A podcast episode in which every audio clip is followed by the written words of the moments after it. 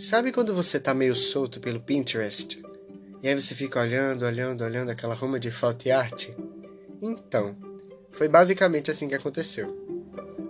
E aí galera, meu nome é Daniel Porpino e este é o Diador Indica, quadro destinado a recomendar obras precisas de autores infinitos. No episódio de hoje, a gente vai fazer uma coisa um pouco diferente. Eu encontrei uma tag no Pinterest muito, muito, muito saborosa. A tag Chocolates Literários seleciona oito tipos de chocolate que podem nos ajudar a selecionar oito indicações muito legais de livro. Vamos lá?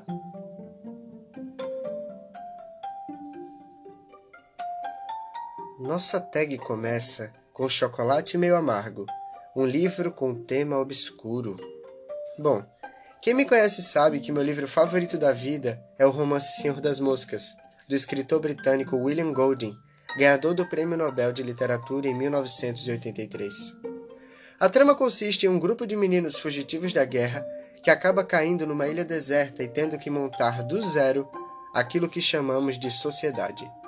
O livro conta com metáforas e simbolismos elaborados, bem como poéticas descrições da natureza o retrato nu e cru da condição humana feito por Golding com certeza serviu como contraponto literário às ideias iluministas de Rousseau, filósofo francês que acreditava que o homem original, isto é, o homem natural, é bom.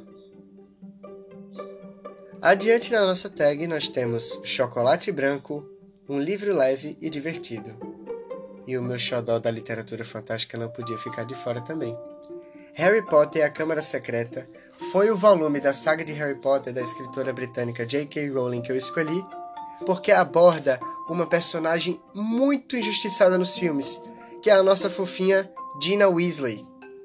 A caçula da família Weasley pode não ter entrado com o pé direito em Hogwarts, mas com certeza, nessa leitura leve, divertida e repleta de aventura, pode nos arrancar bons suspiros. E, falando em best-seller, a gente vai correndo para a terceira parte da nossa tag que diz Chocolate ao Leite, um livro que virou moda e que eu quero ler. Torturado, do escritor baiano Itamar Vieira Júnior, com certeza se encaixa nessa parte da lista.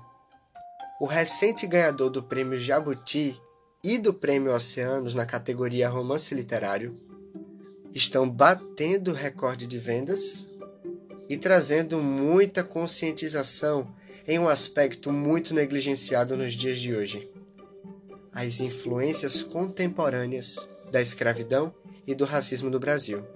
Isso tudo pelos óculos das irmãs Bibiana e Belonísia, que são as personagens principais do romance. Meu dedo tá tremendo para abrir a minha wishlist da Amazon, mas eu vou continuar.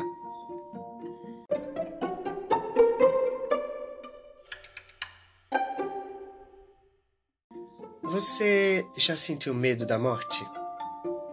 E este questionamento nos leva à quarta parte da nossa tag: Chocolate com Caramelo um livro que derreteu meu coração. Com certeza, um livro que se aplica a essa colocação é a graphic novel Day Tripper, dos brasileiros Gabriel Bá e Fábio Moon, publicada pela DC Comics no selo Vertigo em 10 edições entre os anos de 2009, 2010 e 2011, além de ganhar os prêmios Eisner e Eagle Award. Além de ser um marco na carreira de seus autores, a graphic novel Day Tripper fez história ao colocar uma história em quadrinhos brasileira no campo internacional. O enredo apresenta uma retrospectiva da, da jornada de vida e morte de Braz de Oliva Domingos. Sacou a referência a Machado de Assis? Então já vai lá pesquisar e adquirir o seu exemplar. Na seção Kinder Ovo, um livro que me surpreendeu, eu não podia deixar de citar Victor Heringer, o escritor carioca vencedor do Prêmio Jabuti pelo romance Glória e finalista do Prêmio Oceanos pelo livro que eu vou encaixar aqui, O Amor dos Homens Avulsos com uma estilística muito original, talvez uma das mais originais que eu já vi ultimamente, Victor Heringer infelizmente um escritor que nos deixou mais cedo do que deveria, aborda a história de um amor proibido nos tempos da ditadura no Brasil. O plot de Victor Heringer para esse romance consiste em um amor proibido que subsiste num período negro da história do Brasil, que foi o período do regime militar. Enquanto, de um lado, Heringer nos lembra dos perigos da devoção extrema a uma ideologia política, nos traz também como a infância se revela em sua multiplicidade de afetos e descobertas.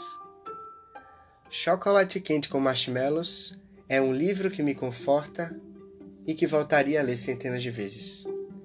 Bom, Uma Aprendizagem ao Livro dos Prazeres, da escritora nordestina Clarice Lispector, traz esse efeito a mim. É difícil que eu passe um mês inteiro sem tocá-lo, a fim de revisitar esses personagens profundos, líricos e existenciais. Além do que, é uma das poucas histórias de Clarice que tem um final feliz. Vale a pena conferir. Eita, que a gente já está chegando no fim.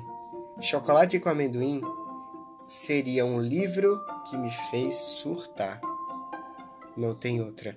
1984, do autor britânico George Orwell, foi o livro que mais me fez surtar recentemente. Será que foi uma boa ideia ler uma distopia no meio de uma pandemia mundial?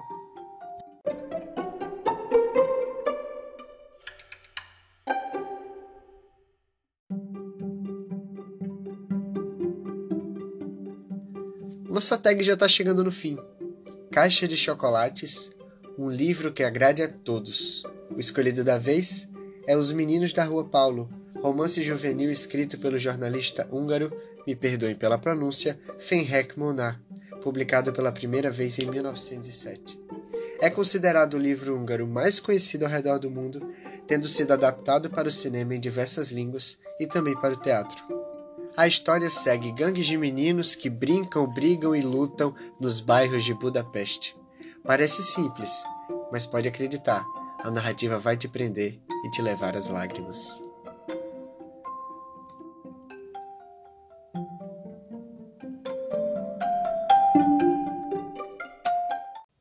Ah, e uma curiosidade interessante é que Renato Russo certa vez disse que a trama de Os Meninos da Rua Paulo casava muito com a sua música Andréa Doria. E sério, gente, após a leitura do livro, aquela música fica muito mais emocionante.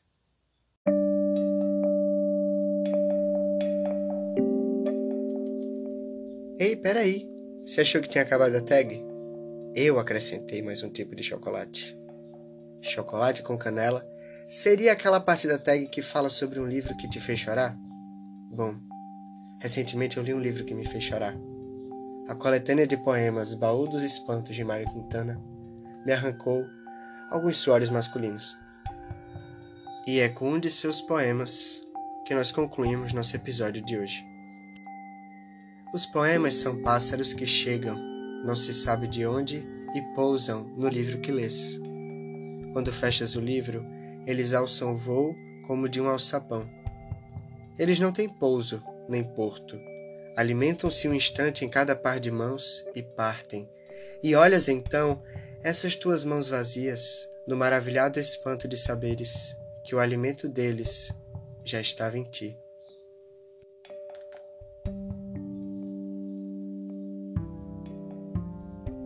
E é isso aí, galera. Valeu por ter ficado até aqui. Compartilha essa tag com seus amigos e have a good time.